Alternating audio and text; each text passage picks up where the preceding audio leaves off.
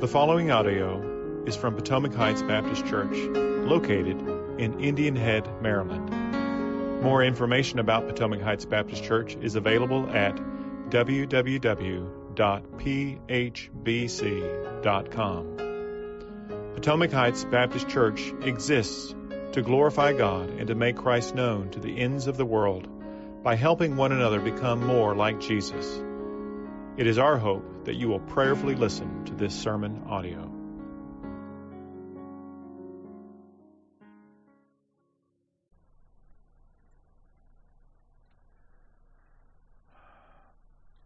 Now, while some people masquerade as gospel preachers and they want us to have our best lives now, we know that we live in a fallen and broken world.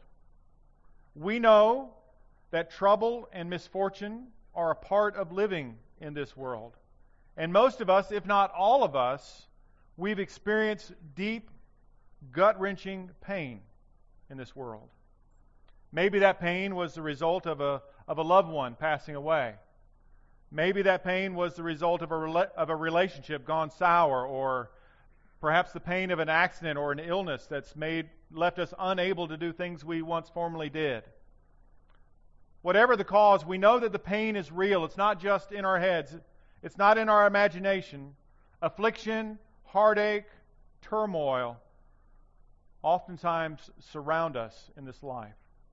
And while they might not be everyday realities in our lives, they are there nonetheless. And so it does us no good to pretend that those things don't exist. It does us no good to pretend that they're not there, because they are there. And if we pretend that they're not there, then we'll actually we'll never be prepared for the time when they inevitably show up on our doorstep. Now I start with this this morning because the psalmist in Psalm 102, he knows something about these troubles. The psalmist also, though, knows where to turn to in the midst of those troubles. If you're in Psalm 102, say amen. amen. All right, I'm going to read uh, the entire psalm. It's a 28 verses, so it's not a terribly long psalm, but follow along, please, as I read. Psalm 102 A prayer of one afflicted when he is faint and pours out his complaint before the Lord. Hear my prayer, O Lord. Let my cry come to you. Do not hide your face from me in the day of my distress. Incline your ear to me. Answer me speedily in the day when I call. For my days pass away like smoke, and my bones burn like a furnace. My heart is struck down like grass and is withered. I forget to eat my bread. Because of my loud groaning, my bones cling to my flesh. I am like a desert owl in the wilderness, like an owl of the waste places. I lie awake. I am like a lonely sparrow on the housetop. All the day my enemies taunt me. Those who deride me use my name for a curse. For I eat ashes like bread and mingle tears with my drink because of your indignation and anger. For you have taken me up and thrown me down. My days are like an evening shadow. I wither away like grass. But you, O Lord, are enthroned forever. You are remembered throughout all generations. You will arise and have pity on Zion. It is the time to favor her. The appointed time has come. For your servants hold her stones dear and have pity on her dust. Nations will fear the name of the Lord, and all the kings of the earth will fear your glory. For the Lord builds up Zion. He appears in his glory. He regards the prayer of the destitute and does not despise their prayer. Let this be recorded for a generation to come, so that people yet to be created may praise the Lord. For he looked down from his holy height. From heaven the Lord looked at the earth to hear the groans of the prisoners, to set free those doomed to die, that they may declare in Zion the name of the Lord, and in Jerusalem his praise, when peoples gather together and kingdoms to worship the Lord. He has broken my strength in mid course, he has shortened my days. O my God, I say, take me not away in the midst of my days, you whose years endure throughout all generations. Of old you laid the foundation of the earth, and the heavens are the work of your hands. They will perish, but you will remain. They will all wear out like a garment. You will change them like a robe, and they will pass away. But you are the same, and your years have no end. The children of your servants shall dwell secure, their offspring shall be established before you. This is the word of the Lord. Let's pray. Father, we thank you for the time you've given us. We thank you for your word, your word that is living and active and sharper than a two edged sword. And so we pray now, now in the hearing of your word, Father, that you would help my words to, to give a sense of what the psalmist was saying. Father, that we might be strengthened, that we might be encouraged, that we might be shaped furthermore into the image of your Son, Jesus. Lord, we pray this in his name. Amen.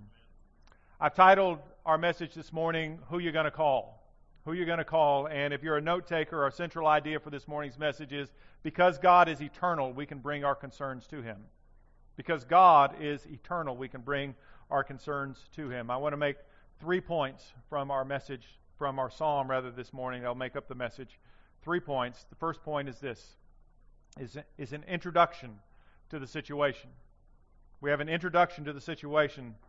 The majority of the Psalms in the Psalter tell the readers who the author of the Psalm is. The author's name, it's usually found there in the superscript that comes right before verse 1. Uh, but in Psalm 102, even though it's a, actually a fairly long superscript, Psalm 102 doesn't tell us who the psalm is. And so some Bible scholars have, you know, debated who the who the author of this psalm may be. If you have a study Bible, you probably look down there in your footnotes and and they're probably trying to guess who the who the author of the psalm is. And while while knowing the identity of an author can be beneficial in helping us understand the the message of the psalm, it's not required for us to understand. If it, if it were something that were required if it was something that we needed in order to understand the message, then the Lord God would have given us the name of the author. And so we don't know much from this particular psalm exactly of when it was written or who actually wrote it, but we do know that this psalm is a prayer. It's both there in the superscription as well as, as in verse 1. So let's look at verses 1 and 2 together. Verse 1, the psalmist says, Hear my prayer, O Lord, let my cry come to you. And so, right away, here in these opening words, and there's actually only six words in the original Hebrew language, that sentence, six words. I want us to notice three things about those six words in this opening prayer. First, the very first word, the very first Hebrew word in this psalm is Adonai or Yahweh. Immediately, the psalmist is beginning by addressing God by his covenant name.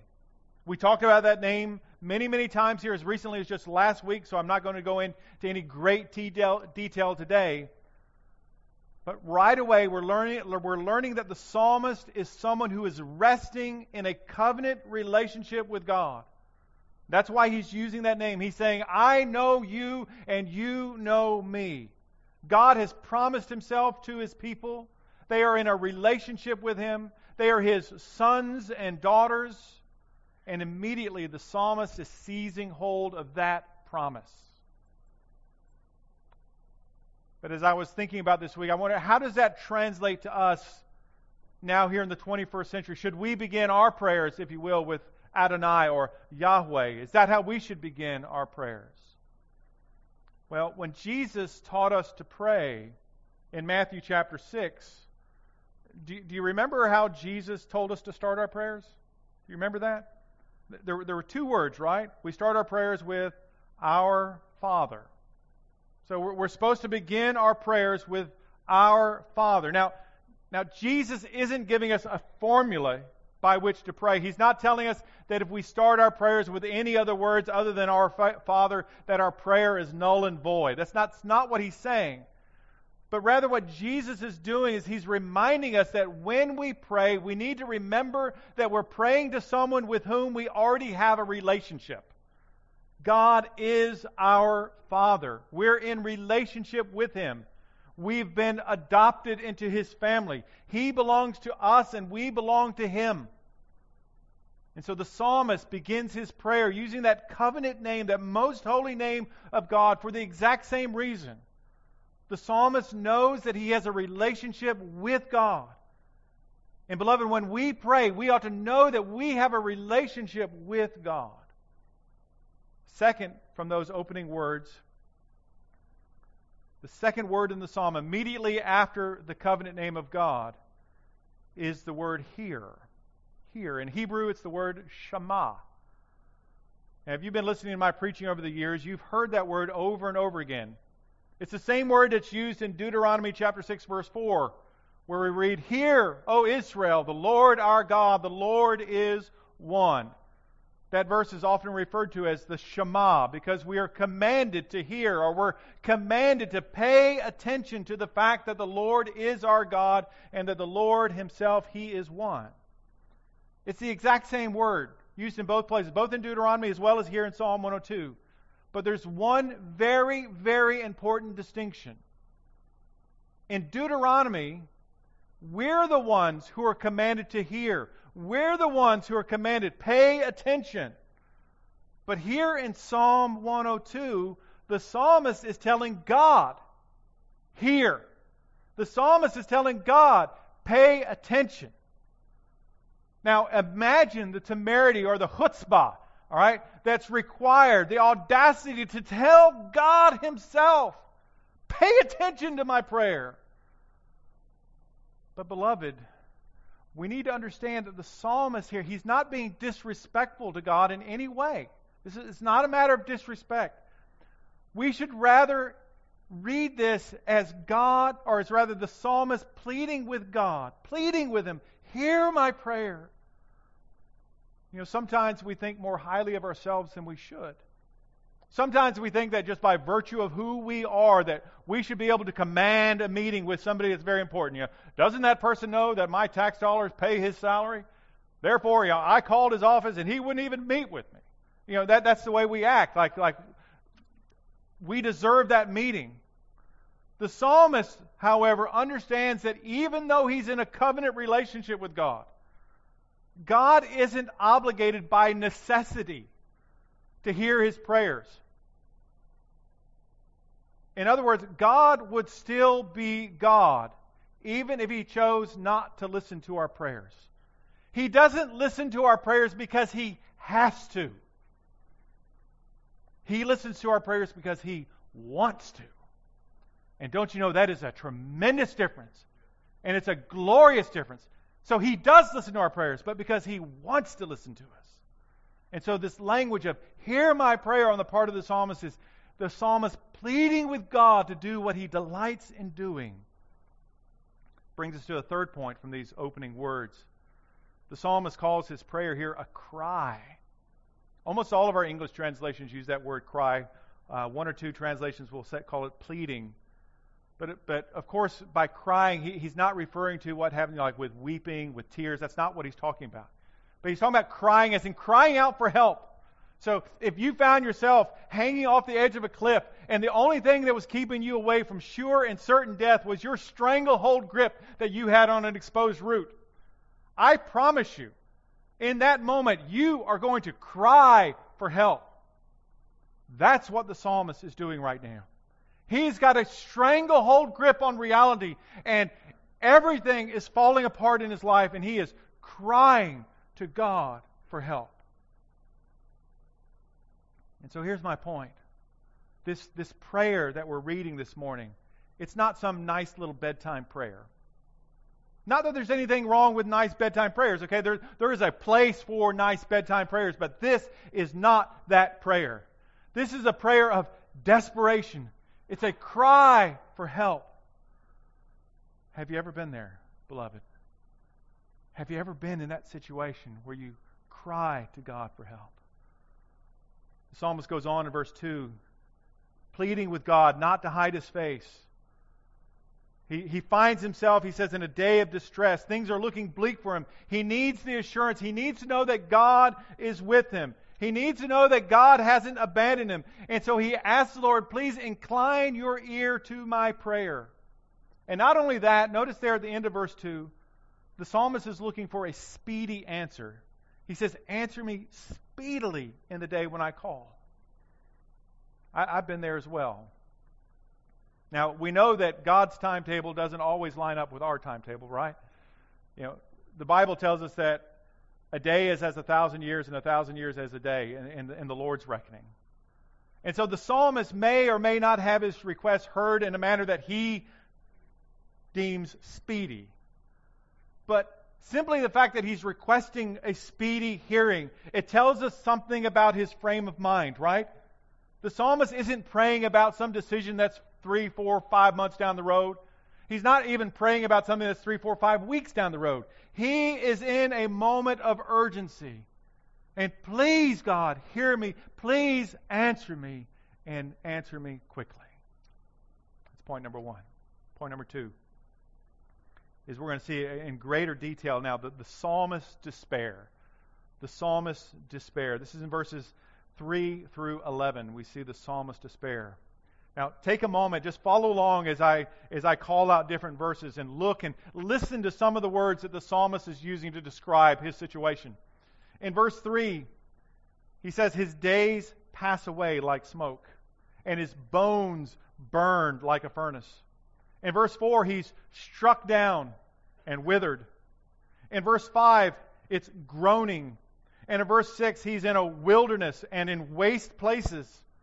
In verse 7, he's like a lonely sparrow.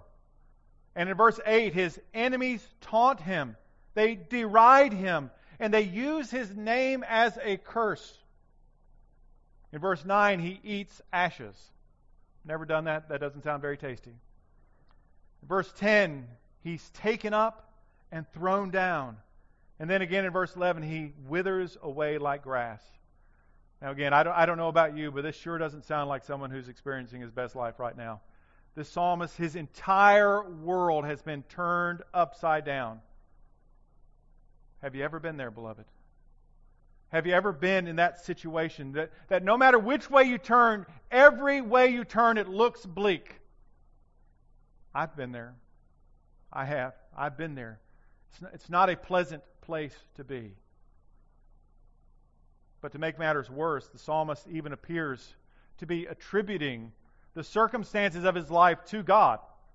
He seems to be saying, God, you're the, you're the one that's to blame. Look with me at verses 9 and 10. In verses 9 and 10, he says, For I eat ashes like bread and mingle tears with my drink because of, and remember, he's speaking to God, because of your indignation and anger. For you have taken me up and thrown me down. Now, place yourself in the shoes of this psalmist, psalmist for a moment. Try, try, to, try to feel his pain. You know, he's not simply voicing his understanding of the sovereignty of God. And, and while I'm on that point, let me pause for just a moment because it's good that we understand the sovereignty of God. The sovereignty of God teaches us that nothing happens in this universe without God's knowledge and control. God is the supreme authority, and everything that happens is under his control. He does all things well and according to his perfect will. That's the sovereignty of God. And it's a gloriously true and comforting doctrine. But the psalmist is going beyond this. In his mind, not only are the things that are happening to him under God's control, that is, under his sovereignty, but he's also saying that God is actively bringing these things about through his indignation and through his anger. Do you, do you see that right there in verse 10? So, what, what gives? Is the psalmist actually, is he blaming God for his circumstances? Well, here's what's happening. In short, the psalmist is declaring that all of these bad things that are happening in his life, all of them, are a part of God's righteous judgment. And God's righteous judgment is falling not only on the psalmist, but is falling on all of God's people as well. And so, yes, God is expressing his indignation. And yes, God is angry. But he's expressing his indignation, his anger, he's expressing them as a means of his righteous judgment. And, beloved, it's precisely this type of language that leads some people, myself included, to wonder maybe this psalm was written in response to the exile when the, when the Jews were taken out of exile and then later returned. Perhaps this psalm was written around the time of Ezra or Nehemiah. We, we, we can't be sure. It's only speculation, but you can, you can feel the angst of why have we been under judgment? We, again, we can't be sure about that, but here's something we can be sure about. We have this psalmist and his entire life is turned upside down. Everything is in disarray. And he even sees God's hand in his dire circumstances. But his despair doesn't end there. You'd be thinking, man, how, how much worse could it get, right? We see in his description of his circumstances that he sees his own life as somewhat ephemeral. Now, beloved, this is super, super important. Really important. I want you to understand this this idea of his ephemeral life, this transient, this, uh, this fleeting or momentary or temporal life that he is in. It's, it's really important. It's going to contrast to how the psalmist understands who God is in the latter half of the psalm. This idea of an ephemeral or a temporary life, it's how James in the New Testament describes our own lives. James tells us that our lives are but a vapor. We're here for a moment and then we're, we're gone. And that's how the psalmist sees his own life. Look with me again at the text. I want you to take my word from it. It's coming straight from the Word of God. Look, at, look with me at verse 3. He says, For my days pass away like smoke. It's an interesting analogy. I've done a fair amount of camping in my life uh, with my boys and, and, and different types of camping. If, you, if, you've, if you've ever sat around a campfire, uh, you know that the smell of that smoke is going to stay in your clothes. There's nothing you can do until you wash those clothes properly. That smell is going to stay in your clothes until you wash them. But the smoke itself is only temporal. It's just temporary. It's, it's, it's ephemeral. It's, it's here for a moment, and you look up, and, and it's gone. The smoke is gone. And the psalmist says, That's what my days are like. They're here for a moment, then they're gone. Verse 4, the psalmist declares that his heart is struck down like grass and has withered. It's another interesting word picture. Um, I like to work in the yard. Um, I, I, enjoy cutting my grass. Um, but once the grass gets cut and it sits in the hot sun, it doesn't take long to wither, does it? I mean, you know, if you if you let your grass go a little bit too long, and so you, you go out and you cut, you don't bag, and you leave the you leave the longish clippings there in your lawn. If the, if the sun is as bright as it's been over the last few days, by, by the end of the day, those clippings are going to look like hay, right? They're going to be completely withered by the end of the day. They will have withered. They're, they're gone. That's what the psalmist is saying. His heart is just like. Verse 11, another word picture. The psalmist says, My days are like an evening shadow. Now, what happens to our shadows as afternoon turns to evening? well, they, they start getting longer, right? Longer, longer, longer. But then as afternoon gives way to evening, we go from this long shadow to nothing. The shadow gives way altogether. Our shadow is ephemeral, it's temporary, it's fleeting, it's only here for a while. And so the psalmist is describing his own life this way. Things aren't going well, but in the end, he knows, he says, you know, I'm only here for a little while. A relatively few days, and it's all going to be over. This is a picture of, this, of the despair that the psalmist finds him in. And so let's turn our attention now to the final point. Because the psalmist doesn't end in despair. We don't want to end in despair either. Point number three is the presence of God. The psalmist spends more than a half of his psalm focused on this final point. Verses 12 through 28 the psalmist is going to refer to God himself no fewer than 30 times.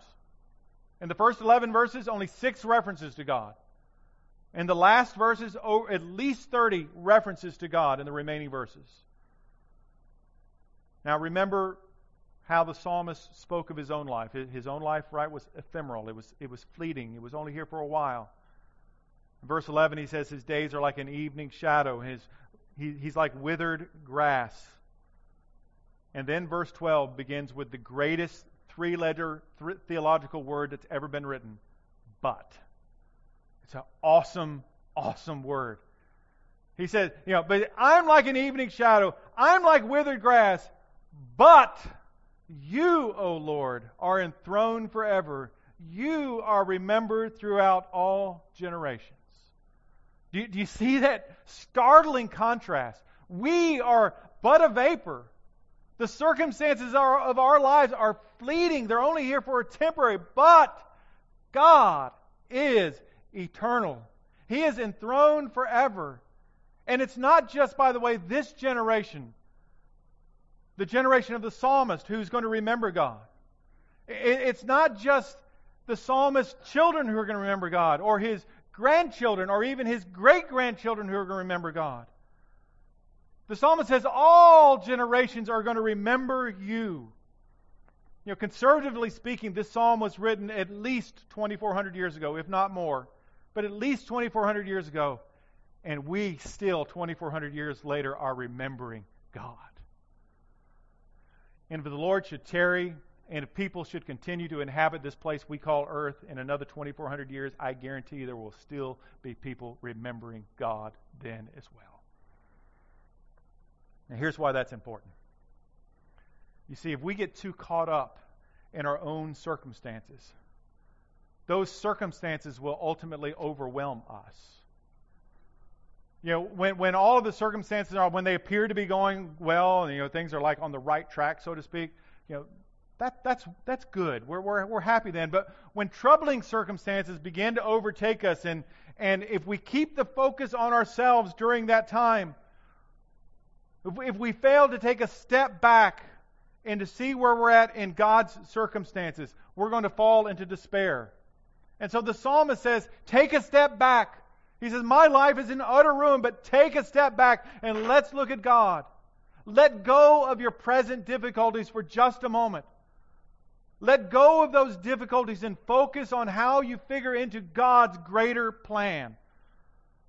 You know, the world doesn't revolve around you. It doesn't revolve around me either.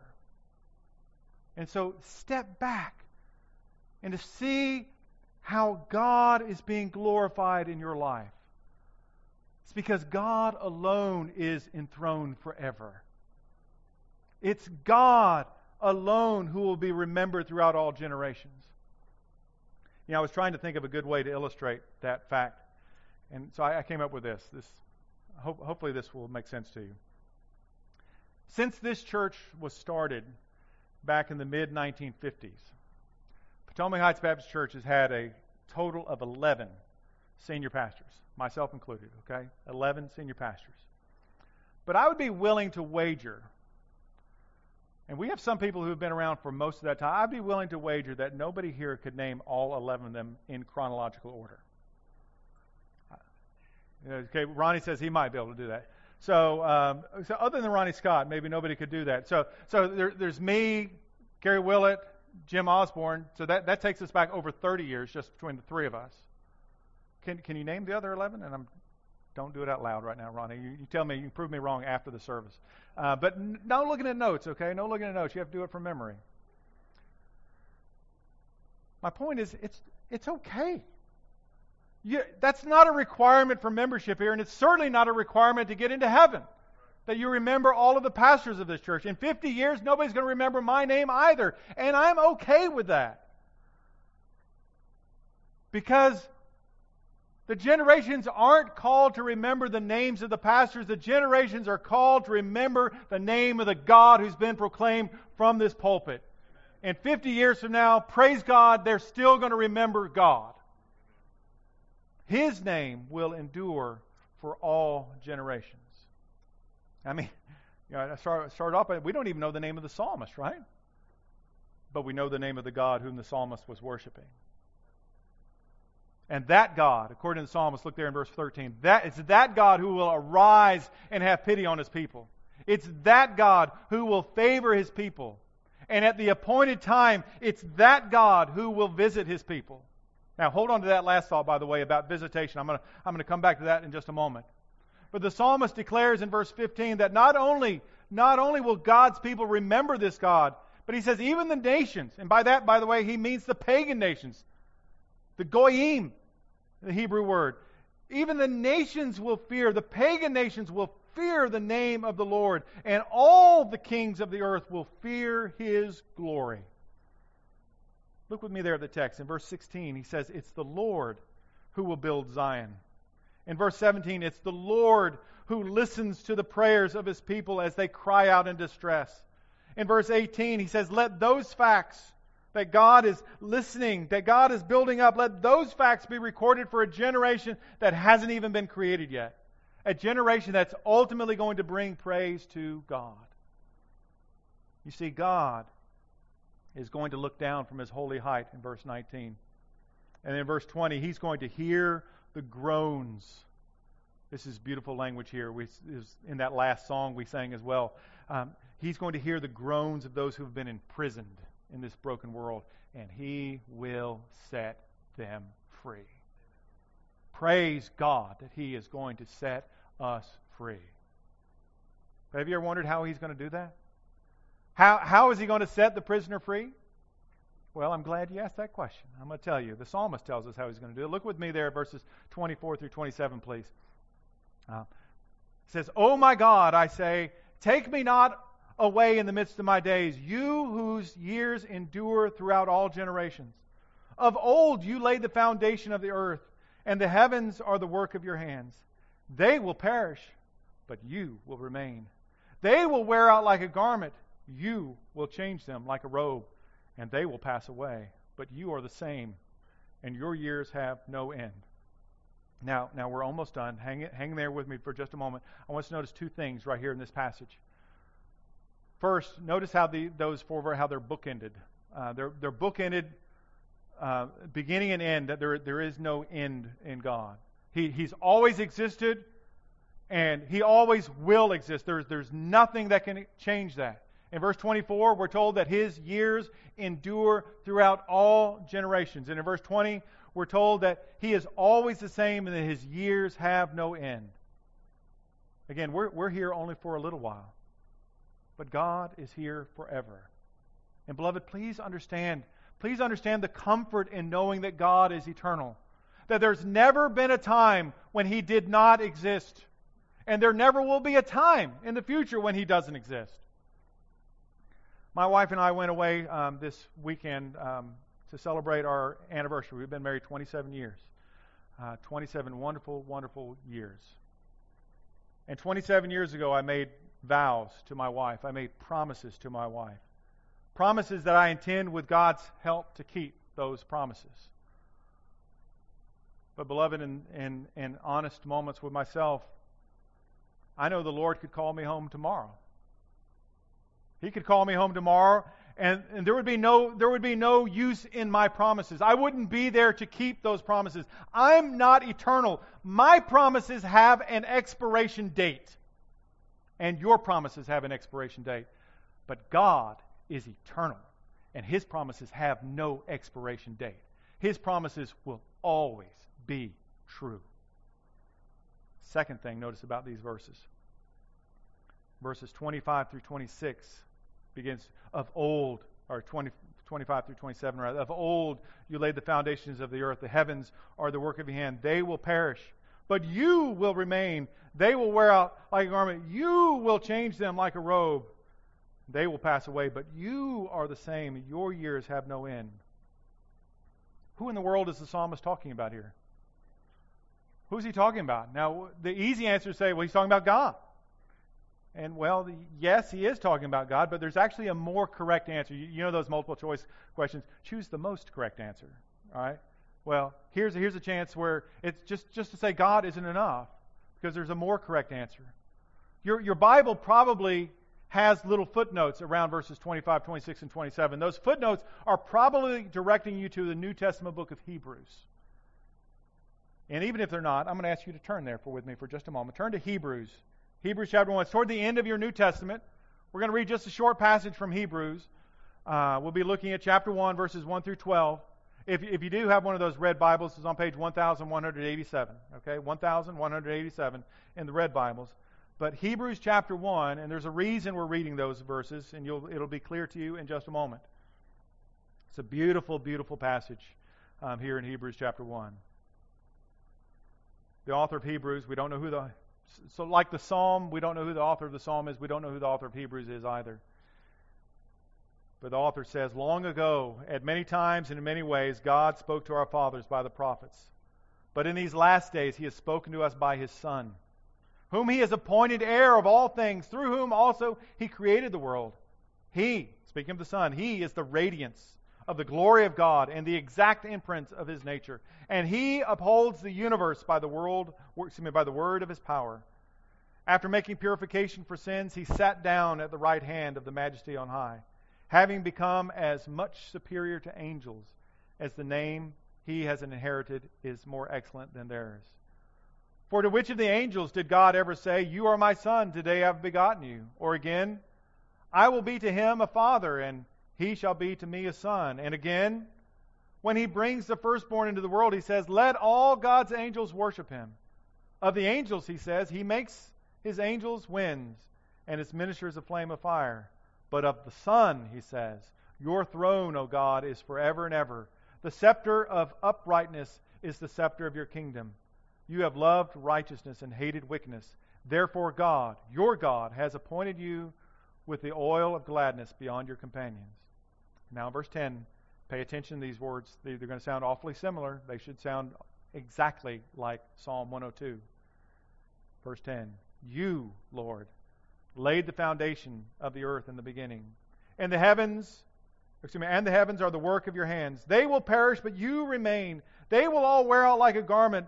Like a robe, you will roll them up. Like a garment, they will be changed, but you are the same, and your years have no end. Amen. And so the author of Hebrews, under the inspiration of the Holy Spirit, is quoting Psalm 102 for us. And he's telling us that the psalmist is actually writing about Jesus. The psalmist is writing about God's Son. Now, do you remember the comment I made just a few minutes ago, and I said I'm going to come back to it, that, that God is going to visit his people? Well, for the psalmist, that visitation was a future tense visitation. It's a visitation, it hadn't happened yet. For us, we know that God has indeed visited his people. He visited us in the person of his Son, Jesus, who is the Christ, the Son of the living God. And it's through our faith in the life, death, and resurrection of Jesus that God's Word teaches us that we've now been adopted into His family.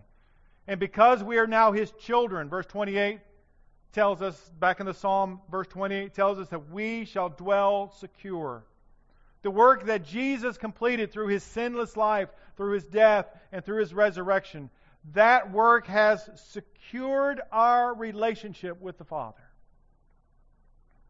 Beloved, if you've already turned from your sin and trusted in Jesus, I want you to know that no matter how chaotic your life is, your life might be complete off the rails chaotic but your future is secure in Christ.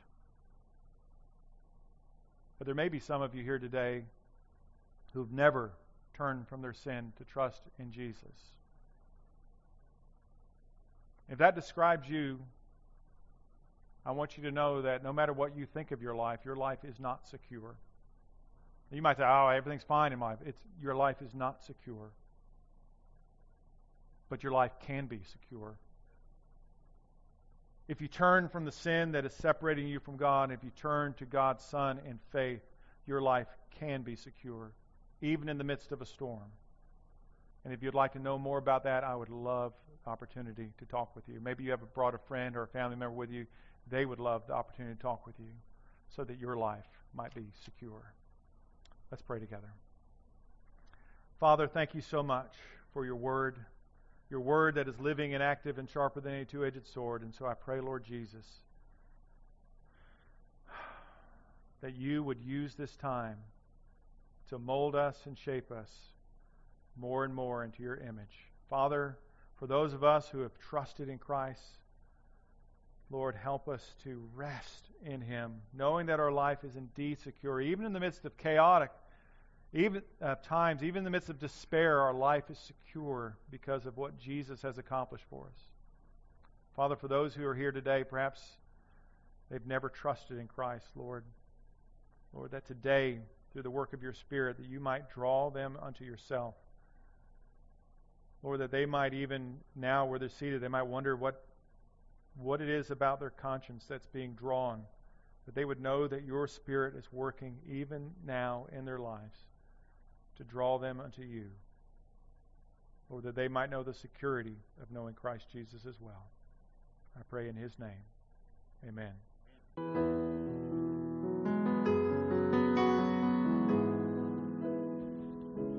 Thank you for taking time to listen to this sermon audio from Potomac Heights Baptist Church. Please feel free to make copies of this audio to give to others, but please do not charge for those copies or alter their content in any way without express written permission from Potomac Heights Baptist Church.